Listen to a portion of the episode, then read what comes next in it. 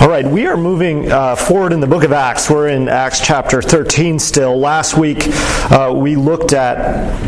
Um, uh, the the sermon that was preached at Antioch in Pisidia, and today we're going to move from Paul and Barnabas are in Antioch and Pisidia, which remember is in sort of what is modern day Turkey, uh, in the middle of Asia Minor, um, and uh, they're on their missionary journey, and they've preached a sermon in the local synagogue, and now uh, we're going to see a little bit of the response to their sermon.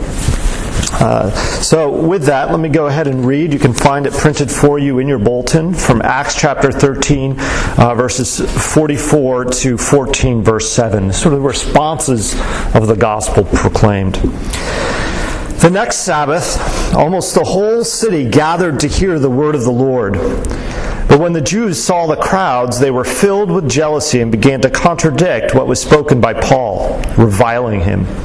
And Paul and Barnabas spoke out boldly, saying, It was necessary that the word of God be spoken first to you, since you thrust it aside and judge yourselves unworthy of eternal life. Behold, we are turning to the Gentiles. For so the Lord has commanded us, saying, I have made you a light for the Gentiles, that you may bring salvation to the ends of the earth.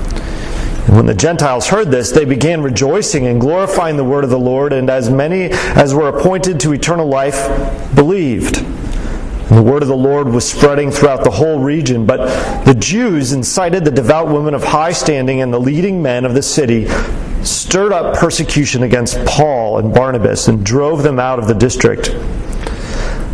They shook off the dust from their feet against them and went to Iconium. And the disciples were filled with joy and with the Holy Spirit. Now, at Iconium, they entered together into the Jewish synagogue and spoke in such a way that a great number of both Jews and Greeks believed. But the unbelieving Jews stirred up the Gentiles and poisoned their minds against the brothers. So they remained for a long time speaking boldly for the Lord, who bore witness to the word of his grace, granting signs and wonders to be done by their hands. But the people of the city were divided. Some sided with the Jews and some with the apostles. When an attempt was made by both Gentiles and Jews with their rulers to mistreat them and to stone them, they learned of it and they fled to Lystra and Derbe and cities of like, uh, Lycaonia and to the surrounding country. And then they conti- and there they continued to preach the gospel. The word of the Lord. Let's pray. Heavenly Father, we thank you for your word.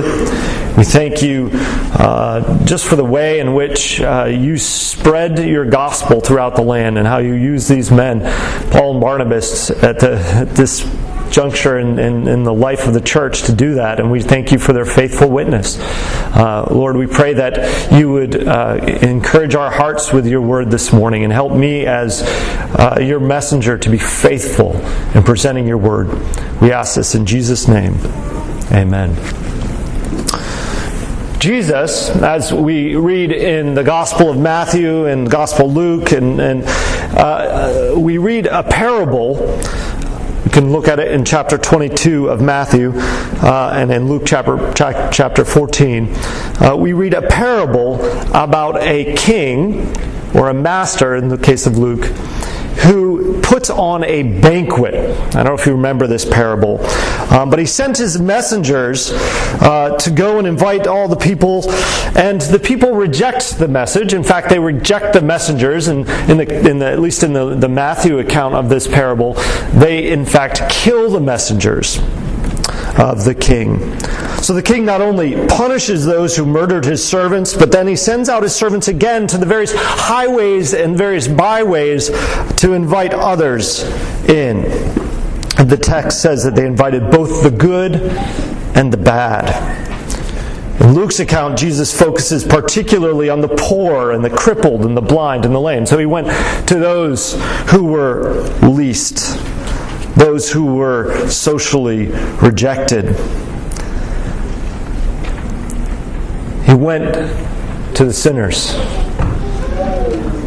Our text this morning in Acts in many ways reflects the paradigm of this parable. The servants of the king, that is, King Jesus, go out to the people they go to the synagogue and they invite those in the synagogue worshiping uh, Yahweh, they, they invite them to come and put their faith and trust in the Lord Jesus Christ to honor Christ as Savior and King, and in that sense, to join in the banquet feast uh, of eternal life that is offered. And yet, while some of them believe, the Jewish leaders and a, majority, a large group of the Jews, reject the invitation.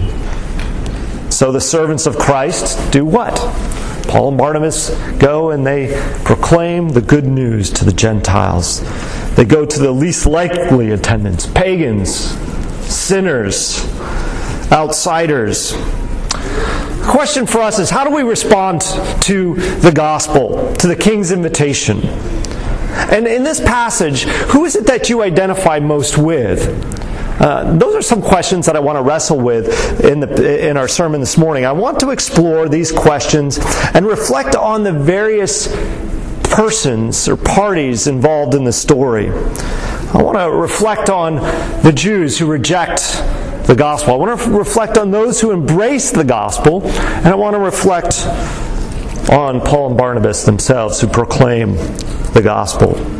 Uh, but my hope is that as we look at this and we identify ourselves, that we would identify ourselves as those who are in desperate need of God's grace. Those who are needy, who are needy people. And that we would not just see our need for God's grace, but that we would rejoice in this word of grace that is proclaimed to us, this invitation to the banquet. So, first, I just want to see that uh, call to rejoice in the word of His grace, or to rejoice in His grace, which is for all right? It's for all. And I'm particularly going to focus on uh, the two groups, you might say, that those who reject the word of grace and those who embrace the word of grace. Um, last week, we focused on uh, the actual sermon that Paul preached in the synagogue. That's sort of the backdrop of the, of the text that we read this morning uh, in Antioch of Pisidia. Um, but I didn't spend a lot of time reflecting at the, at the end of that passage. There was a, a, small section, verses 42. They're not printed for you in your bulletin. I'm going to read them to you. Sort of the initial response, you might say, of the people when they heard the sermon that Paul preached. It says in verse 42 and 43 As they went out, the people begged that these things might be told to them the next Sabbath. And after the meeting of the synagogue broke up, many Jews and devout converts to Judaism followed Paul and Barnabas, who, as they spoke with them, urged them to continue in the grace of God. In this response, it's pretty positive. It seems very positive, in fact. The people are they're eager to learn more. They, it seems like after Paul and Barnabas are done, they kind of follow Paul and Barnabas down the road. Like they follow them out of the synagogue and they follow them towards their home and they say, Come back, talk to us some more. These were Jews and devout converts, those who were sort of identifying themselves with the Jewish people that came from a Gentile background. They wanted to hear more. Uh, at this point, there's no indication that the Jewish leaders of the synagogue were upset. Uh, we don't see that until the very until just a, in a moment. But um, so maybe they were holding back Maybe they were confused or perplexed or wondering or needed more information from Paul and Barnabas, or maybe they wanted to debate them a little bit, to ask questions uh, about what he was saying. Remember, in the sermon, he was saying, uh, you know, here's the history of Israel and our, our sinfulness and brokenness, and here is our hope in Jesus Christ. And he, he sort of walked us through the history um, of Israel. But there was no absolute rejection uh, at this point. But it's interesting, Paul's little remark that he tells these people, you know, as he's going off to his home, uh, or wherever he's, not his home, but wherever he happens to be staying, he says, continue in the grace of God. And it's at this point that our text begins. A week has passed. Um, and I, I wonder if Paul, in that exhortation, was uncertain of their response. And he was encouraging them to continue in the grace of God. That is, continue to reflect on this message of the gospel of Jesus Christ and to continue to press to understand their own brokenness and neediness. I wonder if that was in his mind as he looked at the, the Jewish audience in front of him and was uncertain of how they were going to ultimately respond. And this brings us to our text weeks passed, word has spread, and I, and I think this was, at least for many of the Jews, and particularly the Jewish leaders uh, at the synagogue or in this area, proof that Paul's gospel invitation ought to be rejected. What was the reason? We are told that almost the whole city gathered to hear the word of the Lord. Now, that sounds exciting. Imagine the whole city of West Hartford coming through the doors of Town Hall on Sunday morning to hear the Word of God preached. It would be an exciting moment. I think there's a sense in which we might consider that exciting. But let's put ourselves in the shoes, try to identify a little bit with where the Jews were and how they might have experienced this situation. For them, I think it was too much to bear. Um, this may be an obvious maxim. I don't know. Maybe it's maybe it isn't even a maxim. It's just it's just is. But in general, the more common a thing is, the less desirable a thing is. Right? The more common something is, the less desirable it is. Um, the more precious or rare something is, the more um, desirable it is. I, you know, there. You know, when I was a kid, it was baseball cards, right? You get that rare rookie card, and then what is you know Fleer and whatever the other one? They start overproducing cards, and what happened to the value of all of our baseball collections? They're non-existent, right? You guys have boxes. Well, some of you have boxes of these things that are worth nothing, right?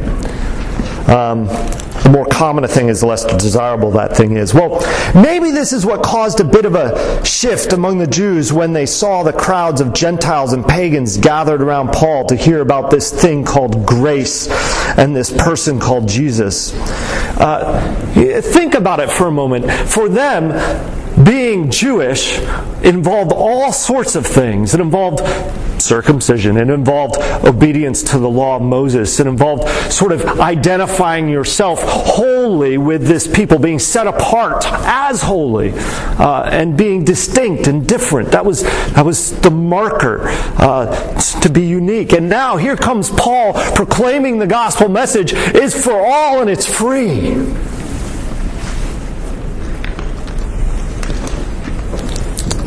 It wasn't about becoming Jewish. It wasn't about following all the outward practices of the Jewish people and proving yourself. The gospel message that Paul preached was that forgiveness of sins comes through this man Jesus for anyone who believes. It's a free offer of the gospel. You know, here were there these diaspora Jews, right?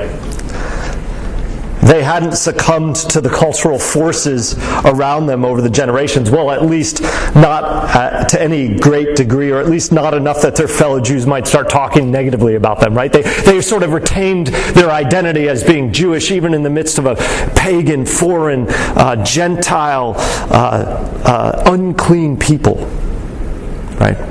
They had spent their, their whole lives for generation after generation uh, protecting and maintaining this close system.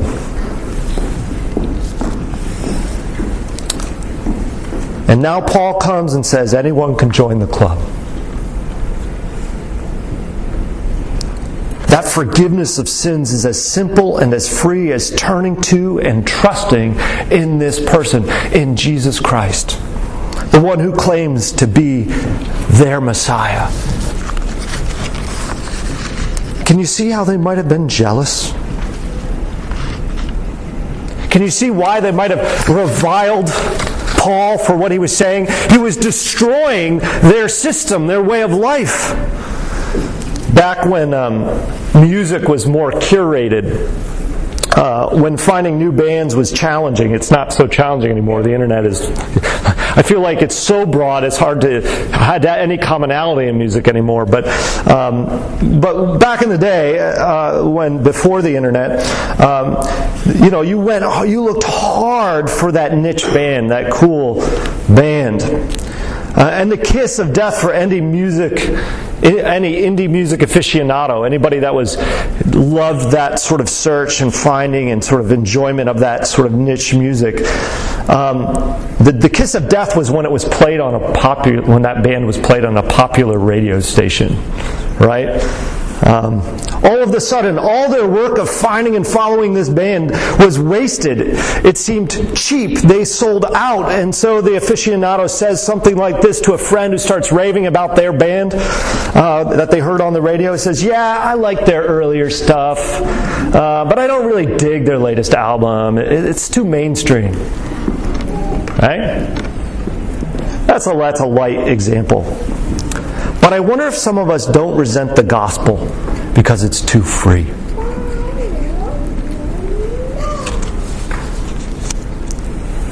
I mean, we've worked hard to be as good as we possibly can and have as much knowledge as we possibly can. And there is this messy, broken sinner next to me in church who can hardly define justification, which we did in Sunday school class, right? Um, who might be socially awkward, who sometimes says rude things, who can be offensive, or who doesn't fit my conception of what's acceptable as a Christian.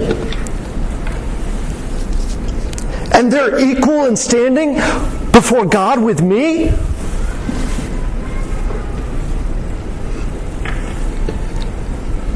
Don't people know what this person is like?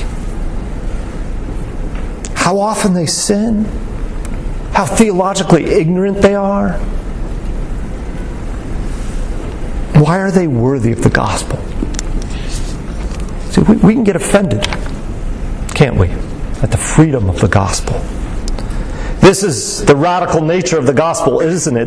That it's free, that it's based on grace, that undeserved goodness and benevolence of God, that grace of God towards broken sinners.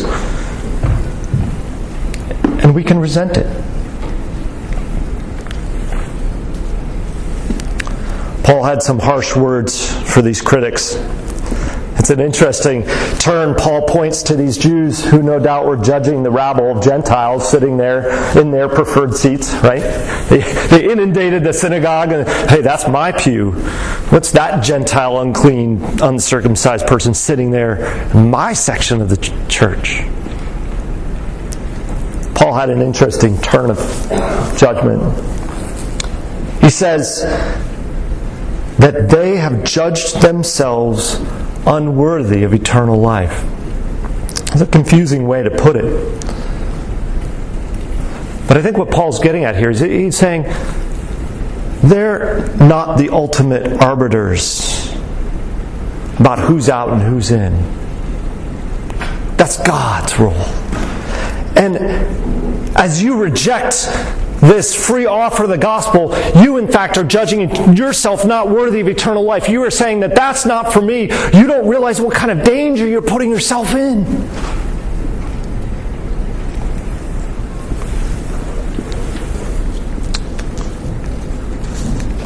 If that wasn't enough, Luke, in his description of events, uses this covenantal language of election that was the language that was normally applied to the people of God, right? That, that, that we talk about predestination and election is a, it's a complicated, difficult topic. And however we might wrestle with that, it's hard to grasp how God would call somebody like a messy pagan and call them his chosen. But that's the language Luke uses. He says, When the Gentiles heard this, they began rejoicing and glorifying the word of the Lord, and as many as were appointed to eternal life believed. Do you see how difficult this was for the chosen people of God, for Israel? They, they recognized that They thought of themselves as God's people, as God's elect, as God's chosen ones. And here was this gospel that was going out to all these people free of charge. Can you start to identify a little bit with them?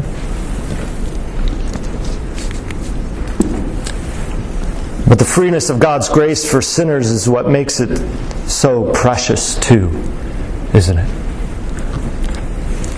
The God who saves the likes of me. That he would offer himself up for me. The difference in response of the Jews who were jealous and reviled Paul and the Gentiles who, and those Jews who did accept the gospel and who rejoiced and glorified the word of the Lord, as it says here, is in how they identified themselves. They recognized themselves the one, on the one hand, those who rejected the gospel saw themselves as privileged and loved by God by virtue of who they were, right? The other saw themselves as privileged and loved by God despite who they were. See the difference? Christ came. He sent out that invitation to heal the sick and the lame, to bind up the brokenhearted, and He came to save the lost and to forgive the sinner. And this is cause for rejoicing in the grace of God, which is for all. And that means it's for you, for me, and for that messy person sitting next to you.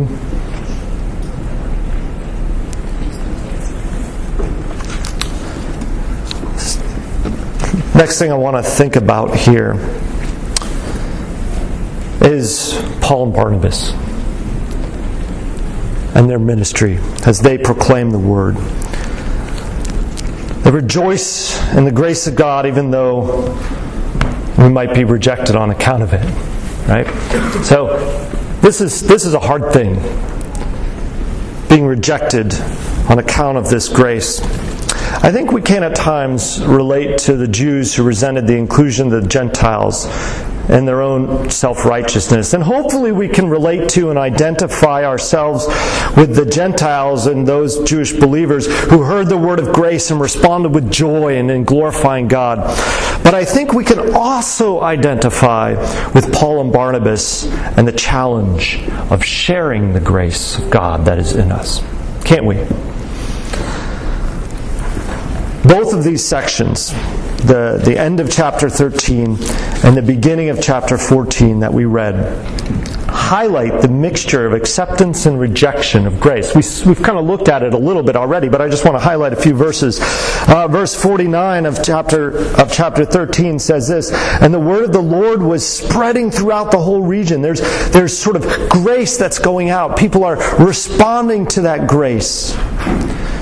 Uh, in verse chapter 14, verse 1, now at Iconium they entered together into the Jewish synagogue and spoke in such a way that a great number of both Jew and Greek believed. this is like, this is every preacher's dream. When we fantasize about ministry, what we fantasize about is hordes of people believing the gospel. The reality is a lot different.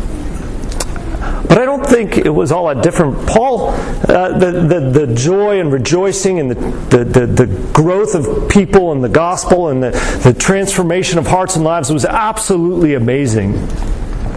But, but his rejection I want that part. I don't fantasize about the next part that Paul has here where, where he is rejected, not only rejected, but in, in the next passage we'll see that he was, they, they tried to stone him here. And in the very next passage, we're going to see that they actually do stone him and his friends have to drag him away.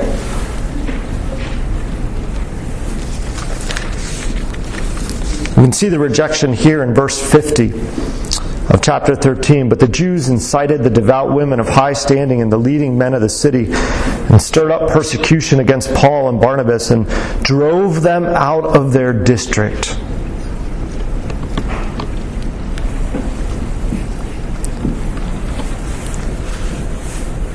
Isn't this what keeps us from sharing the gospel with our friends, with our neighbors, with our family members? That fear goes alongside the, the glorious gospel. Was worse in chapter 14, as I already described. Um, you can see it in, in verses uh, 2 and then verses 4 to 7. It says, But the, believe, the unbelieving Jews stirred up the Gentiles and poisoned their minds against the brothers. So not only was it just Jewish persecution, but those Jews got prominent people within the community who maybe they were their pagan beliefs were being threatened by the gospel. Of course they were. Got them also. So, so the Jews were siding now with the Gentiles Gentiles whom they reject in order to kick Paul out. This is tough stuff. Verses 4 to 7 of chapter 14. But the people of the city were divided. Some sided with the Jews, some with the apostles. When an attempt was made by both Gentiles and Jews with their rulers to mistreat them and to stone them, they learned of it and fled. Who of us has experienced that level of rejection? It's hard to imagine, isn't it? But Paul, as we'll read later on, returns to both Antioch, Pisidia, and comes back to the places where he was previously rejected. How is this possible? Do we make sense of Paul's response uh, uh, of proclaiming the word and then all of a sudden being kicked out? In fact, uh, he makes this uh, gesture, if you will, at the end of his time in Antioch of Pisidia. He literally shakes the dust off of his feet. That, that's really weird. What's going on with that? Um, interesting, Jesus, in his exhortation in the Gospel of Matthew, says to his disciples as he's sending them out, he says in chapter 10 of Matthew, he says, And if anyone will not receive you or listen to your words, shake off the dust from your feet when you leave that house or town. And in Mark's Gospel, he describes it as a testimony against that city. What's going on with this dust shaking? Is Paul just going tit for tat? Is Paul just kind of annoyed and he's just grumpy and he's just going to shake off his feet or do gestures to just because he's mad? No, I don't think that's what's going on. Uh, I think what he's doing is he's making a sign. It's a sign of judgment and warning. Do you remember in his sermon, at the end of his sermon, he said, Repent and believe in Jesus, but be reminded of this reality scoffers will perish. Do you remember that from the sermon last week? There's a warning. Rejecting the gospel puts you in grave danger. So what can we what can we make of this situation? This sort of great transformation of people being changed by the gospel, as well as this very harsh rejection. Uh, one of the greatest barriers to sharing our faith with others is this fear. But I want to encourage you, I think there is great freedom, great freedom in knowing that it is God's grace that saves. Remember, it was the proclamation of grace was the proclamation of the free offer of the gospel. It's the proclamation of Jesus Christ and his work. And it is Christ who saves. And I think that freed up Paul and Barnabas to freely speak and even to use stern warnings like shaking dust off his feet uh, because he knew that it was through that act, that faithful act of proclamation, that people would hear the good news repent from their sins and the fear of destruction and turn to the Lord Jesus Christ. And he did not fear because he knew it wasn't ultimately up to him. It's God who works. God's grace. His role was that of the messenger of the king. But the grace of God has another effect on us. And I think this may be the most powerful, maybe, weapon against fear of rejection, fear of sharing hope of the gospel. You, do you ever find yourself asking the question, how do I get how do I get up enough boldness to go share the gospel with somebody? Do you ever do you ever find yourself in, in that place? I do all the time. The number one thing is when we start to reflect and to meditate and to imbibe the reality of God's grace towards us.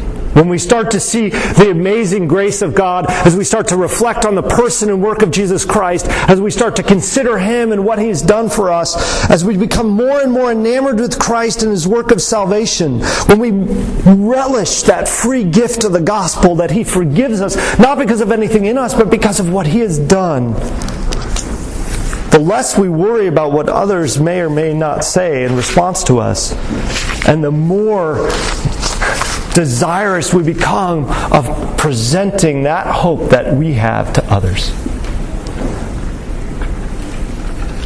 There becomes an impulse that we want everyone everywhere to know the love of Christ, the love that Christ has for me, a broken sinner. I just use two examples of people that have amazed me. One is a personal example, one is a pretty common example that you probably can think of.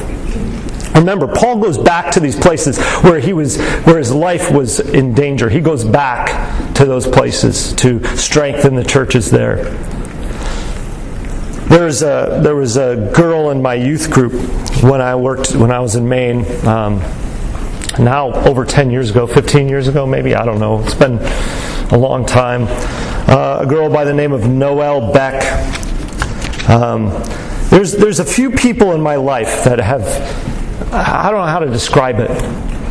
They, they stand out as bright, shining lights. Do you know what I mean? There's just a few of those people in your life. She was one of those. She wasn't more than 16 years old. Um, and she was the type of person who would go into her class and into her school, and she would talk to them, her friends, about Jesus. People would make fun of her, and she never cared. And she would always be beaming with this reality that Jesus loves her, a broken sinner, and she wanted to share it with everybody. She stood to me as an example of the Apostle Paul, who didn't consider himself how he would be rejected. Anyway, she stands. I always want to talk about her because of, of the light she was in my own life. The other person, of course, this is a more prominent person, someone you probably have heard of, is Elisabeth Elliot, who, after the murder of her own husband by um, this native tribe in Ecuador, went back to that tribe after they threw spears into her husband and killed him, she went back to that tribe to share the love of Christ.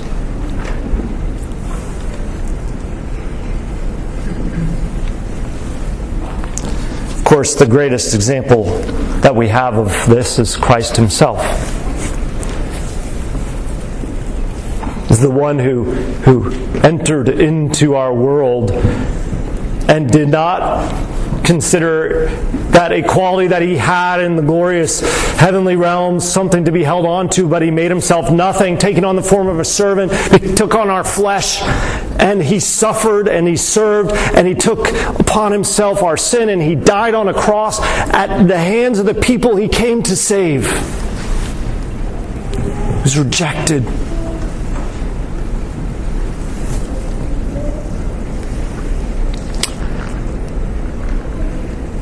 friends, as we consider what it looks like uh, to identify ourselves, we, I think, firstly identify ourselves as broken sinners, desperately in need of God's grace. And as broken sinners, we are reminded of the grace of God in Christ that we have, and that grace should overflow into the lives of others. We ought to, to sing it from the rooftops. And yeah, some people will reject you. But isn't that just a glorious thing that they rejected Christ as well, and you get to somehow, as the Apostle Paul says in Colossians, fill up Christ's suffering? That's a, that's a mystery I cannot fathom. We get to identify ourselves with our suffering Savior. And this is, of course, all because God freely offered His grace. It's for you, it's for that person sitting next to you, it's for that person out there who has yet to hear the love of Christ. Don't you think they need to hear it? What a glorious God we have, the one who himself was rejected for us, and so invites us to come through him into his banqueting table and enjoy life, not because of anything in us, but because of what he has done. Let's pray. Heavenly Father, uh, we thank you for your grace. Uh, we thank you for this uh, amazing grace. Help us to rejoice in it, to recognize our brokenness and our sin, and then, Lord, that we would point other people to that grace without fear of rejection, uh, knowing that it's not us they reject, but you. Um, but Lord, with the hope that you, by your grace, will work through our weak words to bring others to faith. Give us a great love for one another great love for the lost. We thank you we pray these things in Jesus' name. Amen.